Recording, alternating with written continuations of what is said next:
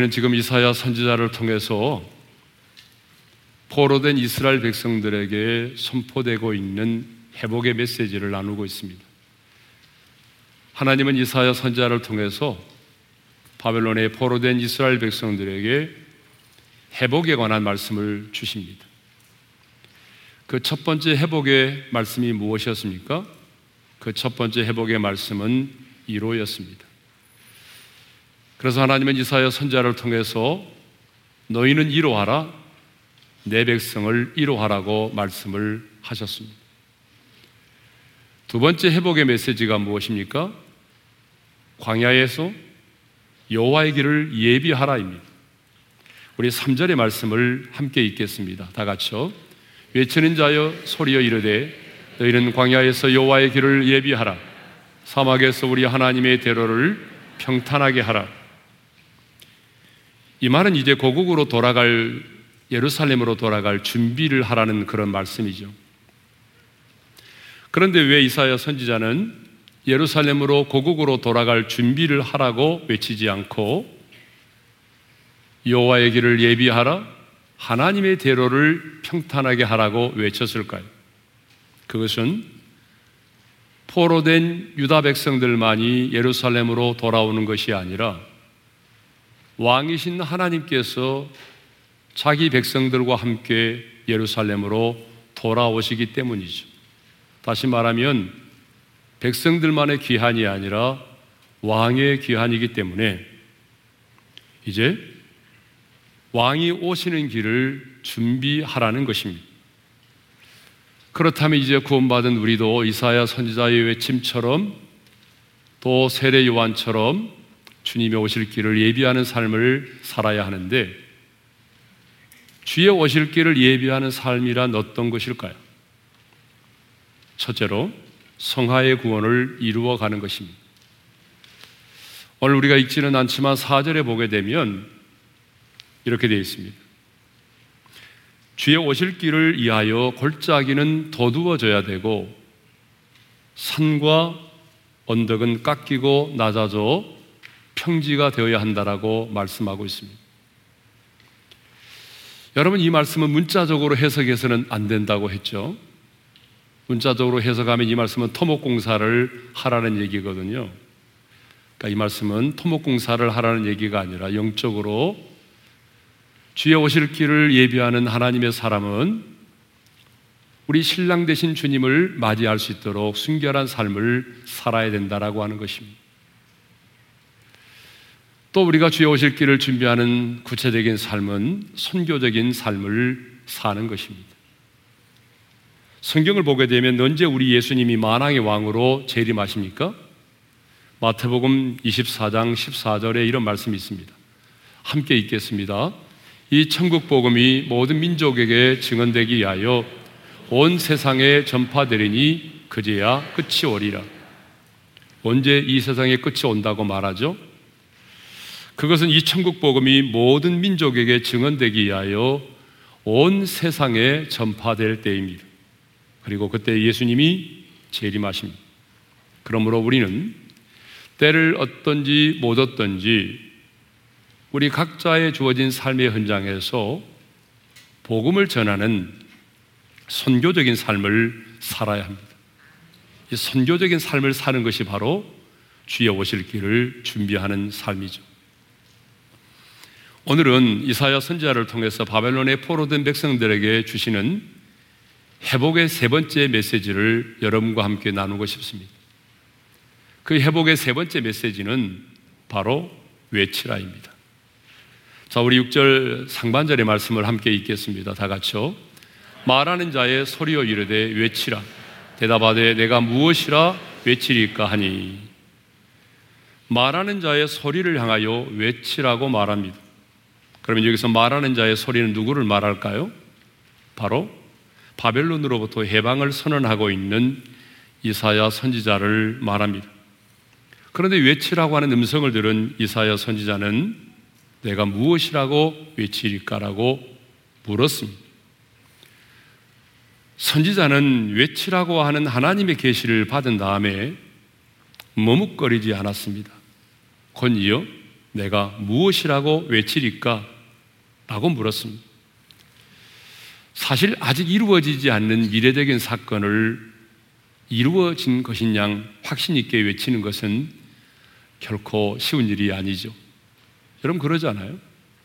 아직 이루어지지 않는 미래적인 사건을 이루어진 것처럼 확신을 가지고 예언을 한다고 하는 것, 선포한다는 것은 결코 쉬운 일이 아닙니다. 하지만 이 이사야 선지자는 하나님을 신뢰했기 때문에 주저하지 않고 외쳤습니다. 그러면 하나님은 이사야 선자를 통해서 무엇을 외치라고 했을까요? 자, 6절 하반절의 말씀을 함께 읽도록 하겠습니다. 다 같이요. 이르되 모든 육체는 풀이요 그의 모든 아름다움은 들의 꽃과 같으니 자, 하나님께서 이사야 선자를 통해서 외치라고 하신 말씀이 뭐냐 그러면 모든 육체는 풀이요 그의 모든 아름다움은 들의 꽃과 같다는 것이죠. 이 사실을 외치라고 했습니다. 그런데 여러분, 이 말씀이 회복과 무슨 연관이 있을까요? 여러분, 이 말씀이요. 포로 생활을 끝내고 고국으로 돌아가야 할 백성들에게는 좀 생뚱맞다는 생각이 들지 않나요? 포로 생활을 끝내고 돌아가야 할 사람들이라면 뭐 이런 말씀이 훨씬 더 이로가 됐겠죠. 예를 들면 내가 너희와 함께 할 것이니 뭐 너는 가는 길이 힘들더라도 포기하지 말라.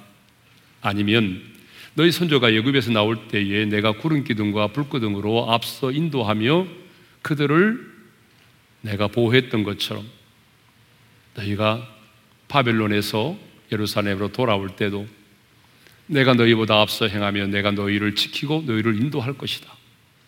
여러분 이런 말씀이어야 이 포로 된 이스라엘 백성들에게는 훨씬 위로가 되고 또 이런 말씀이 회복에 관한 메시지가 되지 않겠습니까? 그런데 왜 하나님은 지금 그런 말씀이 아니라 갑자기 이사야 선자를 통해서 모든 육체는 풀이요. 그리고 그 모든 아름다움은 들의 꽃과 같다라고 했을까요? 포로 생활을 끝내고 예루살렘으로 돌아 예루살렘을 향하여 나아가는 자들에게 이 말씀이 너무나 필요했기 때문입니다. 이 말씀을 신뢰해야 실제로 바벨론 제국이 무너지고 실제로 자신들이 예루살렘으로 돌아가게 될 때에 아, 이 모든 일들이 우연이 아닌 하나님께서 행하신 일이라고 하는 것을 깨닫게 되기 때문이죠. 아니, 이 말씀으로 무장하지 않으면 또다시 하나님을 의지하지 않고 예전처럼 또 다른 강대국을 의지하다가 멸망에 이를 수 있기 때문입니다. 그러면 왜 하나님은 모든 육체는 풀이요? 그의 모든 아름다움은 들의 꽃과 같다라고 말씀하셨을까요? 너무나 당연하죠. 풀은 마르고 꽃은 시들기 때문이죠. 자, 우리 7절 상반절의 말씀을 읽겠습니다. 시작. 풀은 마르고 꽃이 시들면 8절 상반절도 읽겠습니다. 시작. 풀은 마르고 꽃은 시드나. 풀은 마르고 꽃은 시들기 때문입니다. 여러분, 이 말은 무슨 말입니까? 풀과 꽃은 영원하지 않습니다. 보통 풀과 꽃은요, 한철 이상 가지 않아요.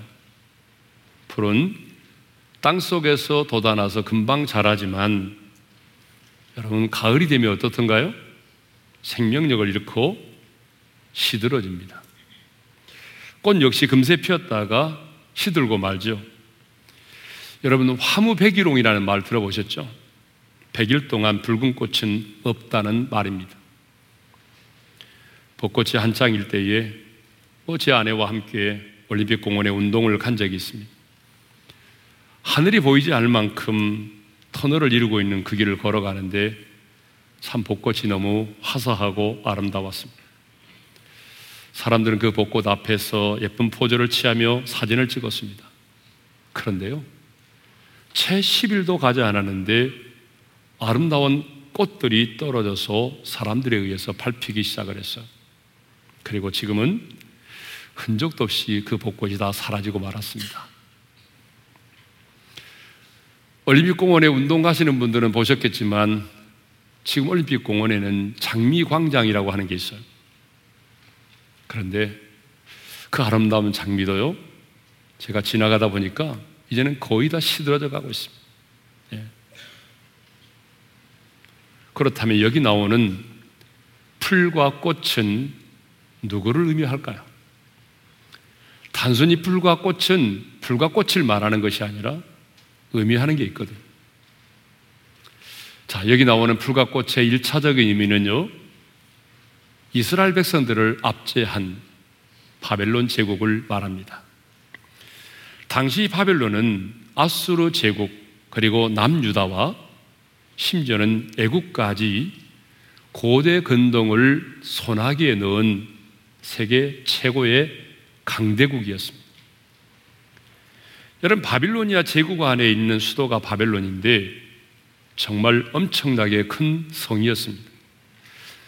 역사가 헤로도트스에 의하면 도시 한 변의 길이가 21km나 된다는 것입니다. 이 총 둘레가 어느 정도냐 그러면 85km나 되었다고 합니다. 여러분 우리 서울이 한 100km 된다고 그러잖아요. 그리고 그 도시 주위에 회자를 따라서 세워진 성벽의 두께가 25m고 높이가 89m나 됐다고 합니다.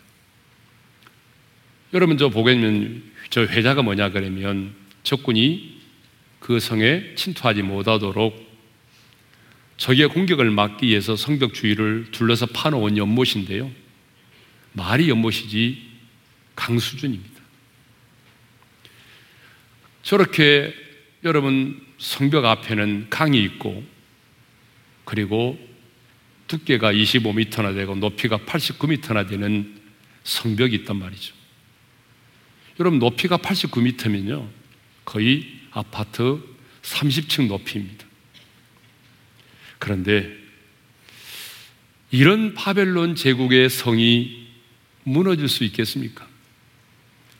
이런 어마어마한 바벨론 제국의 도성이 적군의 침략 앞에 무너질 수 있겠습니까? 그런데 이 바벨론 성이 무너졌습니다. 세계 최강 바벨론 제국이 메대와 바사의 연합군에 의해서 무너졌습니다. 여러분, 이 바벨론 제국을 무너뜨린 그 주인공이 누군지 아세요? 바로 페르시아의 고레스라는 사람입니다. 그런데 하나님은 놀랍게도 고레스의 탄생 150년 전에 이사야 선지자를 통해서 고레스의 등장을 예언하셨습니다. 여러분 이사야 45장 1절의 말씀을 읽겠습니다. 다 같이요. 여호와께서 그의 기름 부음을 받은 고레스에게 이같이 말씀하시되 내가 그의 오른손을 붙들고 그 앞에 열국을 항복하게 하며 내가 왕들의 허리를 풀어 그 앞에 문들을 열고 성문들이 닫히지 못하게 하리라. 하나님은 이사야 선지자를 통해서 고레스의 등장을 예언하셨습니다. 그리고 그 고레스에 의해서 거대한 제국이 멸망하게 될 것도 말씀을 하셨습니다. 뿐만 아니라 유다 백성들이 바벨론의 포로 생활을 마치고 고국으로 돌아가게 될 것도 말씀을 하셨습니다. 이 말씀대로 고레스는 바벨론 제국을 무너뜨린 다음에 우리가 잘 아는 고레스의 칙령을 발표해서 유다 백성들로 하여금 고국인 예루살렘으로 돌아갈 것을 허락했고 돌아가서 하나님의 성전을 건축하도록 배려했습니다. 자, 아수르 제국과 남유다와 애국까지 정복했던 이 바벨론 제국이 무너질 것이라 누가 상상이나 했겠습니까? 바벨론 제국이 멸망하리라 누가 생각이나 했겠습니까? 그런데 풀은 마르고 꽃은 시든 것입니다. 풀이 마르고 꽃이 시든 것처럼 여러분 이 어마어마한 바벨론 제국이 무너졌습니다. 그런데 왜 풀은 마르고 꽃이 시들었다고 말하죠? 다른 말로 말하면 왜 이 바벨론 제국이 무너졌다라고 말합니까? 7절 상반절의 말씀을 읽겠습니다. 다 같이요. 풀은 마르고 꽃이 시들면 여호와의 기운이 그 위에 불미라. 여호와의 기운이 그 위에 불었기 때문이라는 것입니다. 여러분 여기 여호와의 기운은 기운이라고 하는 말은 루하흐라는 말인데 이 뜻이 뭐냐 그러면 숨, 호흡, 바람, 영을 의미합니다. 그러니까 무슨 얘기입니까? 하나님께서 한 번 호흡으로 입김을 불면 여러분 풀은 마르고 꽃은 시들어 버린다는 얘기죠. 그러니까 바벨론처럼 아무리 강대한 제국이라고 할지라도 하나님의 백성들을 압제하는 바벨론의 세력이 아무리 강하다고 할지라도 그 바벨론 제국의 영광이 눈부시게 아름답다고 할지라도 여호와의 기운이 그 위에 불면 여러분 무너지고 멸망할 수밖에 없다는 것입니다. 하나님이 한 번 호흡으로 입김을 바라기만 하여도 바벨론의 그 번영과 영광도 한순간에 시들고 사라지고 만다는 것입니다. 하지만 바벨론에서 포로 생활을 하고 있던 유다 백성들의 입장에서 보게 되면 여러분 이 말씀은 쉽게 받아들여질 수가 없었습니다. 바벨론 제국이 무너지고 그 압제에서 해방이 돼서 고국으로 돌아간다는 것은 현실적으로는 거의 불가능한 일이었습니다.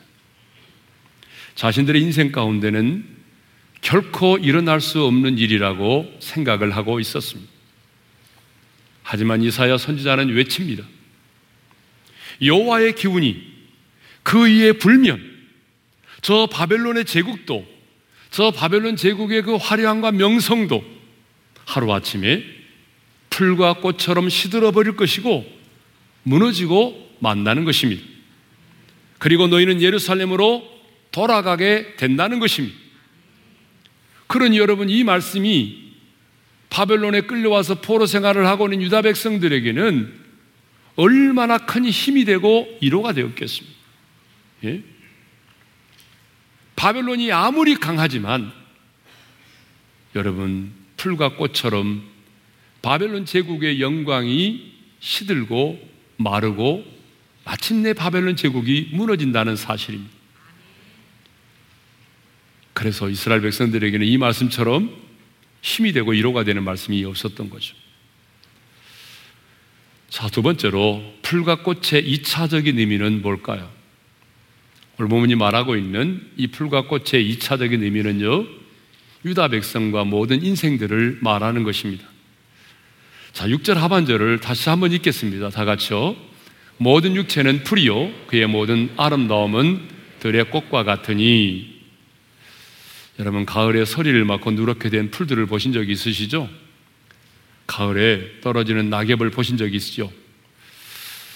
여러분, 이처럼 모든 육체는 풀과 같고 인생의 영광과 아름다움은 들의 꽃과 같습니다. 그런데 이 사실은 이사야 선지자만 그렇게 말하고 있는 것이 아니라 하나님은 성경 여러 곳에서 우리의 인생을 이렇게 말씀하고 있습니다. 자, 10편 103편 15절의 말씀을 읽겠습니다. 다 같이요. 인생은 그날이 풀과 같으며 그 영화가 들의 꽃과 같도다. 인생은 그날이 풀과 같고 그 영화가 들의 꽃과 같다라고 말씀하시죠.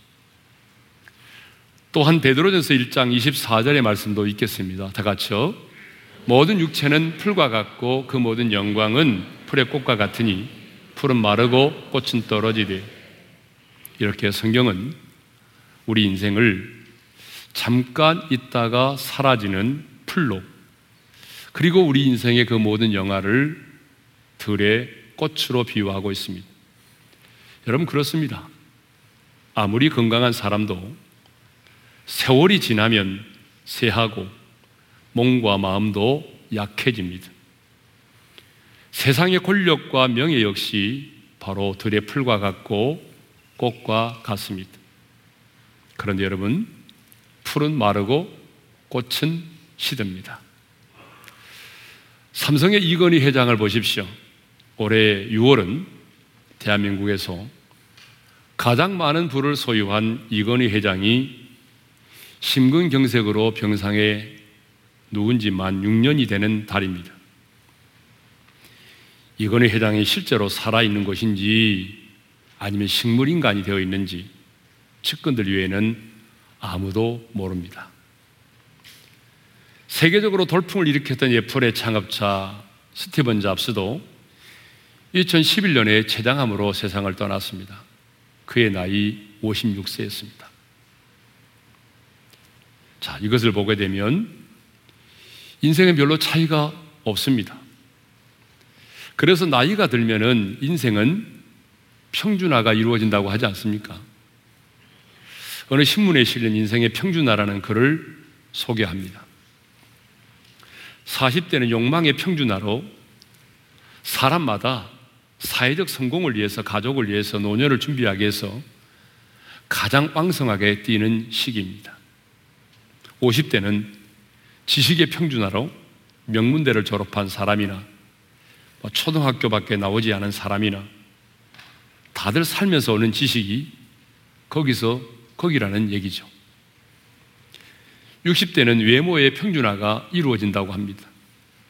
미스 코리아 출신이나 일반 아줌마나 얼굴이 다 그 얼굴이 그 얼굴이다 그 말입니다. 70대는 부의 평준화로 있는 자나 없는 자나 먹고 사는 게 별로 차이가 없다는 것이죠.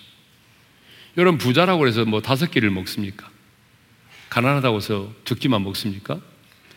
제가 볼 때는 요즘에는 반대더라 반대. 오히려 부자들은 두 끼만 먹고 가난한 사람들은 삼시세끼를 다 먹습니다. 70대는 이렇게 부의 평준화가 이루어지죠.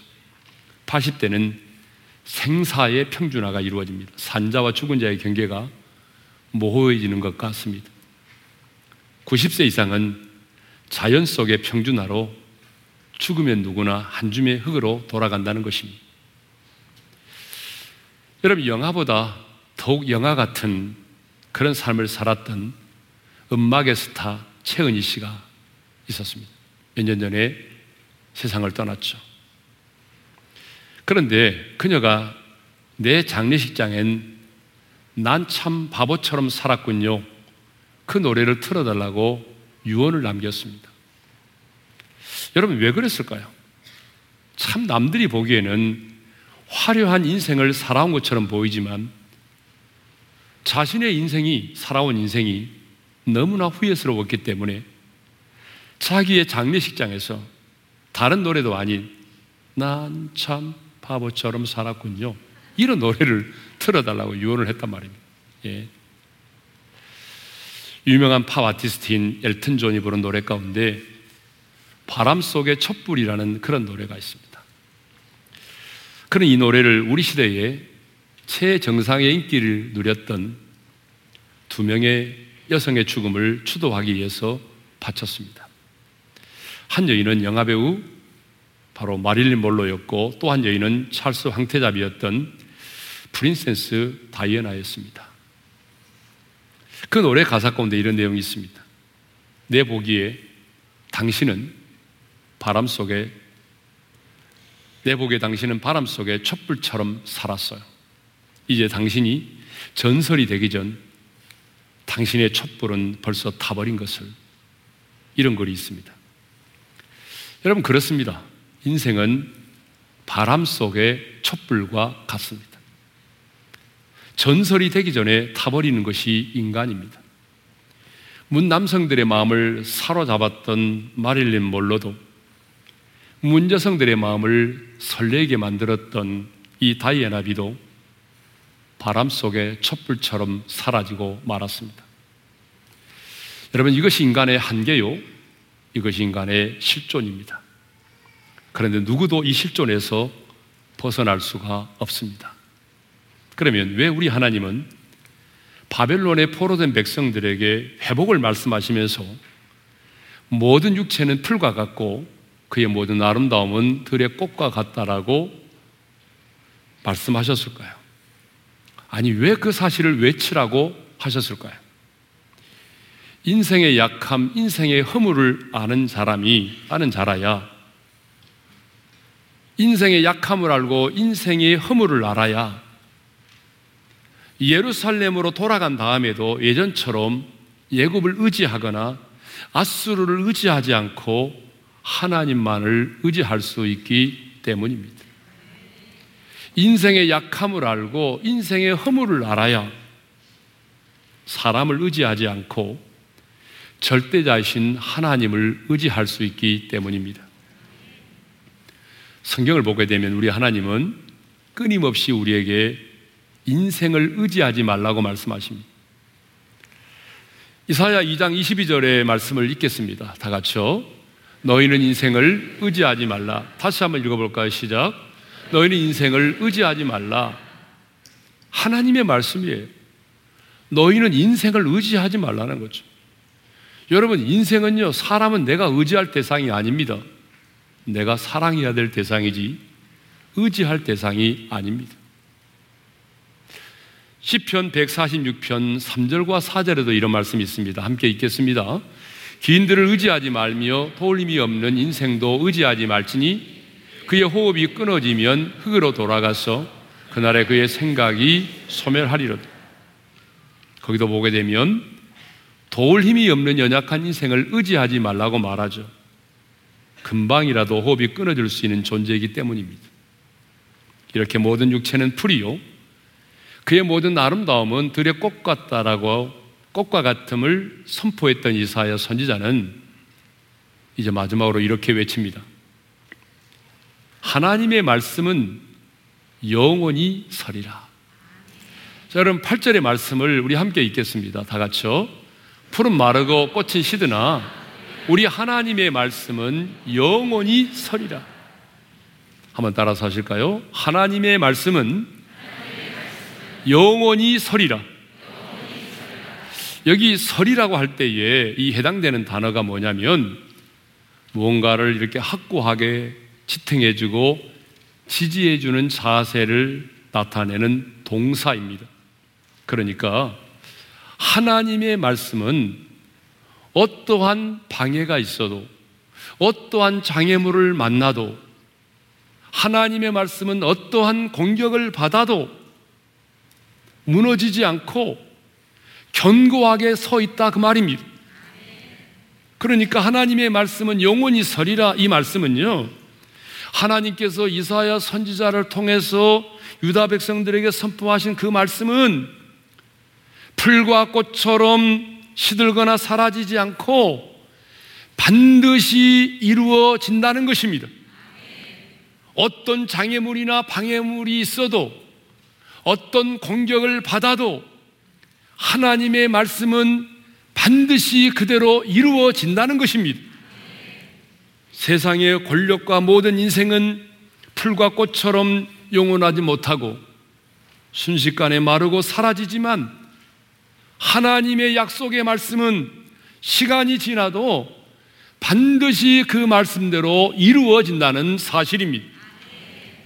그러면 하나님께서 바벨론에 포로된 유다 백성들에게 주신 그 약속의 말씀이 어떤 겁니까? 우리가 지난 시간에 살펴본 내용 아닙니까? 이제 바벨론의 노역의 때가 끝이 났다. 바벨론에서의 70년의 포로 생활을 통해서 너희들의 죄값이 지불되었기 때문에 너희의 모든 죄가 사함을 받았다. 바벨론 포로 생활 70년이 차면 너희들은 이제 고국 예루살렘으로 돌아가게 된다. 그리고 돌아가서 무너진 성전을 재건하게 될 것이다. 그러므로 너희는 광야에서 여호와의 길을 예비하라. 사막에서 하나님의 대로를 평탄하게 하라. 그리하면 여호와의 영광이 나타나고 모든 육체가 그것을 함께 보리라. 그런데 여러분 이렇게 선포된 이 약속의 말씀이 반드시 이루어진다는 것이에요. 하나님의 말씀은 영원하다는 거예요. 풀과 꽃은 사라지지만 바벨론의 제국도 무너지지만 사람도 늙고 병들고 새하여지지만 하나님의 말씀은 반드시 이루어진다는 것입니다. 실제로 선지자들이 외치고 선포했던 이 말씀은 그대로 이루어졌습니다. 선포했던 말씀대로 바벨론은 페르시아에 의해서 무너졌습니다. 이스라엘 백성들은 포로 생활 70년 만에 예루살렘으로 돌아오게 되었습니다. 그런데 에스라 1장 1절과 2절을 보게 되면 여호와께서 예레미야의 입을 통하여 하신 말씀을 이루게 하시려고 바사왕 고레스의 마음을 감동시키사 이 일을 이루셨다라고 분명히 말씀하고 있습니다. 여러분 에스라 1장 1절과 2절의 말씀을 함께 읽겠습니다. 다 같이요. 바사왕 고레스 원년에 여호와께서 예레미야의 입을 통하여 하신 말씀을 이루게 하시려고 바사왕 고레스의 마음을 감동시키심에 그가 온 나라에 공포도 하고 조소도 내려 이르되 여러분 무슨 말입니까? 고레스의 등장과 바벨론 제국의 멸망과 고레스의 칙령의 발표와 예루살렘으로의 귀환과 이 모든 것들이 역사적인 우연으로 되어진 사건이 아니라는 거예요.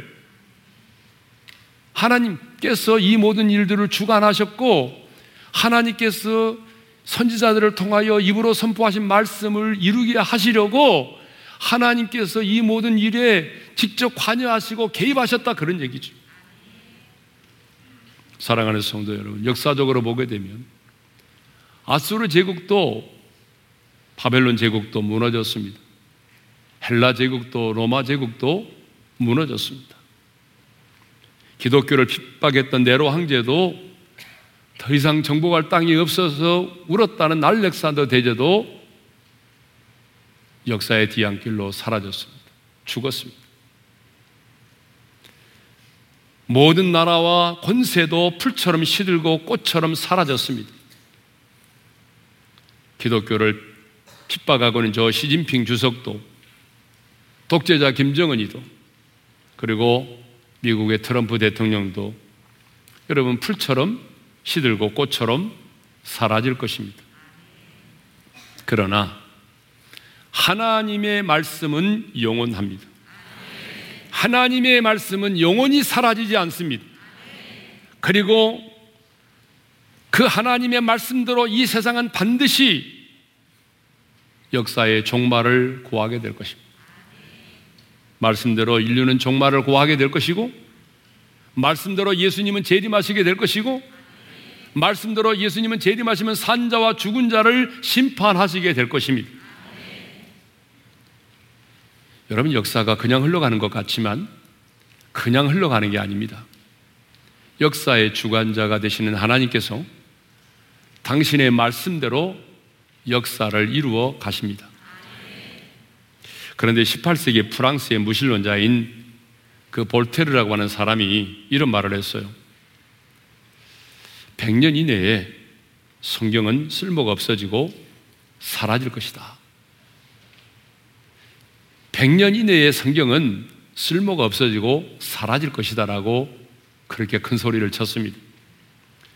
그런데 무신론자 볼테르가 죽은 100년이 되었을 때에 참 아이러니하게도 그가 살던 파리의 집은 성서 공회의 성경 보관소로 쓰여졌습니다. 자기 집은 성경으로 가득 찼습니다. 지금도 성경은 매년 4,400만 권이 팔리는 베스트셀러입니다. 지금도 하나님의 말씀, 진리의 말씀은 선포되고 있습니다. 사랑하는 성도 여러분, 모든 것은 변합니다. 세상의 모든 것은 변하죠. 아름다움도 변하고, 젊음도 변하고, 지식도 변하고, 명예도 변하고, 부도 사라지고, 권세도 다 지나갑니다. 풀과 꽃처럼 시들고 사라지죠. 그러나 여러분 기억하십시오. 하나님의 말씀은 영원합니다. 누가 지혜로운 사람입니까? 변하는 것과 변하지 않는 것을 구별할 줄 아는 사람입니다.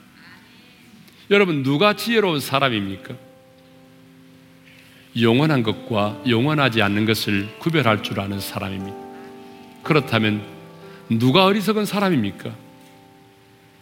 변하는 것과 변하지 않는 것을 구별할 줄 모르는 사람. 영원한 것과 영원하지 않는 것을 구별하지 못하는 사람이 우둔한 사람인 것이죠. 사랑하는 성도 여러분, 인생의 흐름 속에서 어느 날 인생이 허무하다는 생각이 여러분의 마음을 지배하고 있습니까? 여러분의 마음이 공허하시고 여러분의 인생이 허무하게 느껴집니까? 하나님의 말씀을 붙잡으십시오. 여러분의 심령을 하나님의 말씀으로 채우십시오. 코로나19 바이러스 이 기간을 거치면서 여러분의 미래가 불안해 보이고 그래서 여러분의 삶이 송두리째 흔들리고 있습니까? 그렇다면 하나님의 말씀이 여러분을 신앙의 집을 세워 가십시오. 세상의 모든 것은 변하지만 하나님의 말씀은 변치 않습니다. 아무리 도전을 받고 방해를 받고 공격을 받아도 하나님의 말씀은 말씀 그대로 이루어지는 것입니다. 하나님의 말씀으로 전신갑주를 입으시고 그 말씀대로 그 말씀을 붙들고 씨름하며 살아서 말씀대로 하나님이 여러분의 인생을 보호하시고 그 말씀대로 하나님께서 여러분의 인생을 책임져 주실 것을 믿습니다. 풀은 마르고 꽃은 시드나 주님의 말씀은 영원합니다. 주신 말씀 마음에 새기면서 우리 힘차게 찬양하며 나가겠습니다. 풀은 마르고 꽃은 시드나 주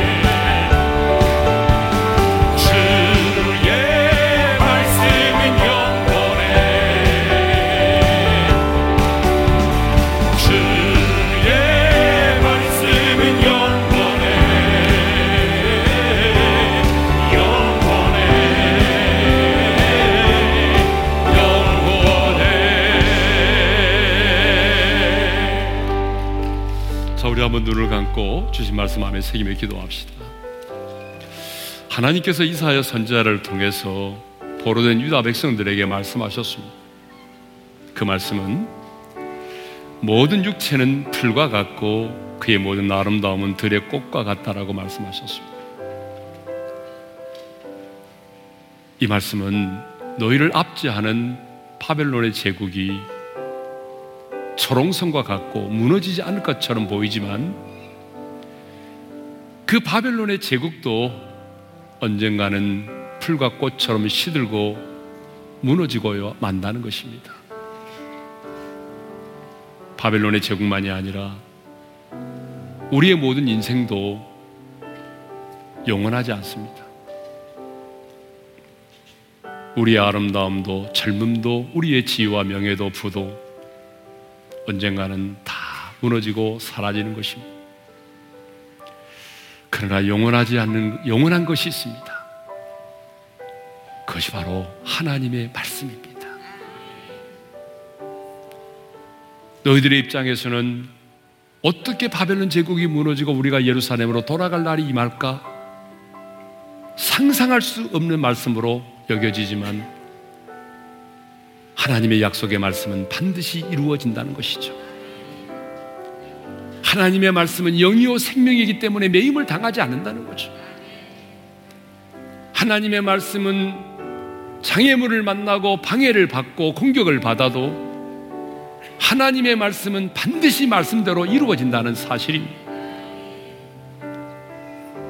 그런데 여러분, 왜 여러분은 영원하지 않은 것을 붙잡고 영원한 것을 놓쳐버립니까? 누가 어리석은 사람입니까? 순간의 즐거움 때문에 영원한 것을 놓치는 사람이죠. 우리는 이제 하나님의 말씀을 붙잡고 살아야 합니다.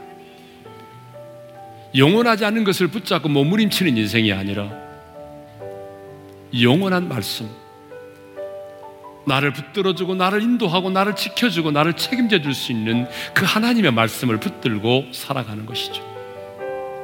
하나님의 말씀에 여러분의 인생을 거십시오. 그 말씀대로 이루어지는 축복이 여러분에게 임할 것입니다.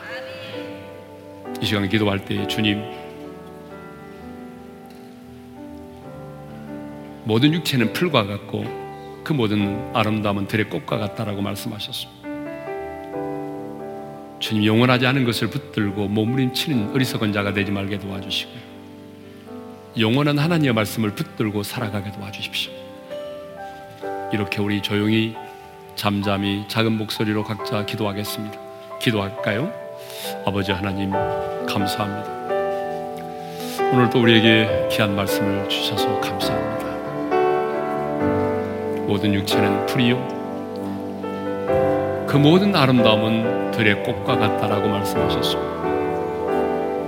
그렇습니다. 저 바벨론 제국도 아수르 제국도 로마 제국도 다 무너졌습니다. 사라졌습니다. 우리의 젊음도 우리의 지위도 부와 명예도 주님 풀처럼 시들고 꽃처럼 사라집니다. 그런데 우리는 이 땅을 살아가면서 영원하지 않는 그것들을 붙잡고 씨름할 때가 얼마나 많은지 모릅니다. 주님, 이제 영원하지 않는 그것을 붙잡고 몸부림치는 인생이 아니라 영원한 하나님의 말씀, 영원히 변치 않은 하나님의 말씀, 반드시 말씀대로 이루어지는 그 하나님의 말씀을 붙들고 몸부림치게 하시고 그 말씀에 우리의 인생을 걸게 도와주십시오. 그래서 말씀대로 이루시는 그 하나님을 매일의 삶 속에서 경험하며 살기를 원합니다. 우리 어른의 모든 성도들이 영원한 하나님의 말씀이 아름다운 신앙의 집을 건축하게 도와주시고 매일매일 말씀과 치열한 싸움을 하게 하셔서 말씀대로 행하시고 말씀대로 이루시는 신실한 그 하나님을 경험하게 도와주십시오. 이제는 우리 주 예수 그리스도의 은혜와 하나님 아버지의 영원한 그 사랑하심과 성령님의 감동, 감화, 교통하심 풀과 꽃처럼 영원하지 않는 것을 붙잡는 것이 아니라 영원한 하나님의 말씀을 붙잡고 그 말씀을 붙들고 씨름하고 그 말씀대로 행하시는 하나님을 만나며 살기를 소망하며 다짐하는 모든 지체들 위해 이제로부터 영원토록 함께 하시기를 축원하옵나이다. 아멘.